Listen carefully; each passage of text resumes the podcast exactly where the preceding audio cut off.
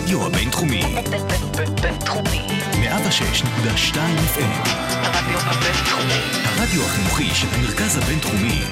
לקום ישראל. 106.2 FM. החמוצים, פעם שלישית. המערכת הפוליטית על ספת הפסיכולוג.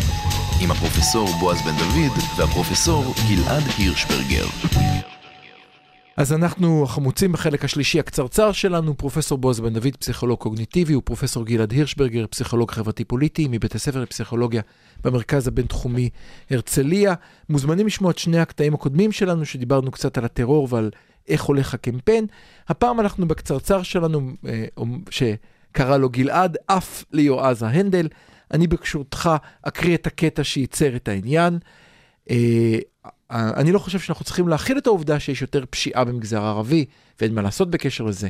אומרת המראיינת, אתה זה שמדבר על ג'ונגל דטרמיניסטי ועל בעיית תרבות, אבל אנחנו לא יכולים לקבל את זה, עונה יועז. תראי, הגיעו לפה אנשים מכל מיני מדינות, חלקם הגיעו מנטליות של קונצרט בווינה, וחלקם הגיעו מנטליות של דרבוקות. בסוף חלק מלהיות מדינה יהודית ודמוקרטית מתקדמת, זה שגם נוצרת תרבות מסוימת, היא לא רק תרבות של מוזיקה, היא תרבות ארגונית ניהולית שלטונית. חייבים להיצמד לתרבות הזאת. אני לא מקבל תרבות של כאוס.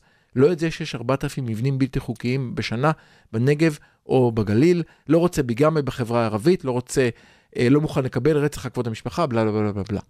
ומכאן כולם סערו. אתה יודע מה זה גורם לי לחשוב עליו, שאני שומע את הדברים של הנדל? כן. את אה, אוריינטליזם של אה, אדוארד סעיד. בול. כן?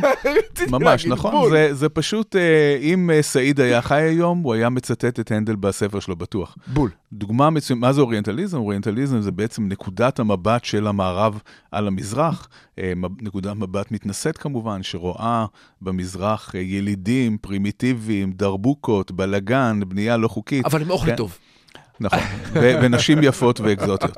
כן, נכון. אה, אה, אז בוא, יש- בוא נתאר מה קרה כאן. יועז הנדל בהחלט דיבר על הערבים, אבל קמפיין הליכוד לקח את זה, כמובן. נכון, אז קמפיין הליכוד אה, ממש לא יכל אה, להיות מאושר יותר מהדברים של יועז הנדל.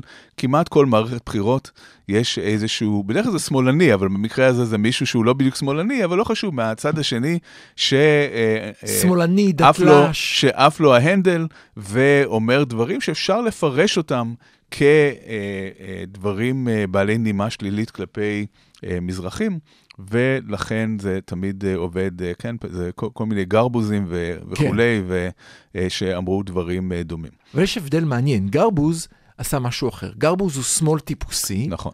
וגרבוז דיבר על מנשקי, אה, הוא לא אמר מנשקי מזוזות, שיקרו כמובן, הוא אמר מנשקי קמעות. זאת אומרת, לא גר- שזה משנה, אבל זה, כן. זה נכון, אבל גרבוז גם, דיבר גם על דת. גרבוז אמר דברים שלא היו צריכים להגיד, וגם דודו טופז לפני הרבה מאוד שנים לא משנה, אמר אבל, דברים אבל, שלא אבל היה צריך גרבוז לומר. דיבר ספציפית על, מזר... על דת ועל מצביעי ימין. הוא דיבר על ערבים. נכון. וכאן אה, הדבר המצחיק זה שהליכוד אמרו, לא משנה, כל דבר מהמזרח, אנחנו אה, ניקח אותו ונהפוך אותו לגרבוז הבא. כן, אה, והדברים של יועז הם באמת מדהימים. מעניין מה זה יעשה לקריירה הפוליטית שלו. זה לא יזיק לו. אה, אני לא יודע, אני לא יודע. אני חושב שהוא הרחיק לכת, גם בכחול לבן אה, מתנערים ממנו, ונראה נראה מה יהיה בהמשך. אני, אני לא יודע, אני, אני אולי אסכם אה, במ- במילה אחת הסיפור הזה.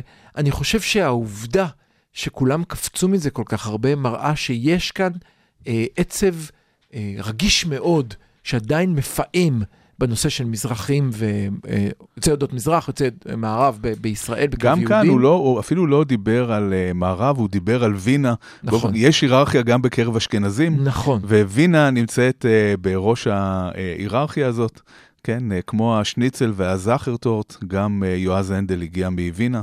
גם היטלר הגיע מווינה, יש לציין, לא רק דברים טובים. או, או, או בנסכם בצורה אה, אה, ברורה, בישראל מותר ורצוי להתגזען על ערבים, אבל אסור בשום פנים ואופן להתגזען על מזרחים. נכון. אז אנחנו היינו חמוצים, תודה רבה שהייתם איתנו, אנחנו רוצים להודות לטכנאי השידור עידן אייזן שפה לידינו. ניפגש שוב בשבוע הבא, חפשו אותנו, ניפגש.